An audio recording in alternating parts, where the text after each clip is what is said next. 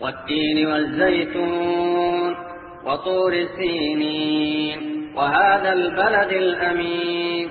لقد خلقنا الإنسان في أحسن تقويم ثم رددناه أسفل سافلين. إلا الذين آمنوا وعملوا الصالحات فلهم أجر غير ممنون.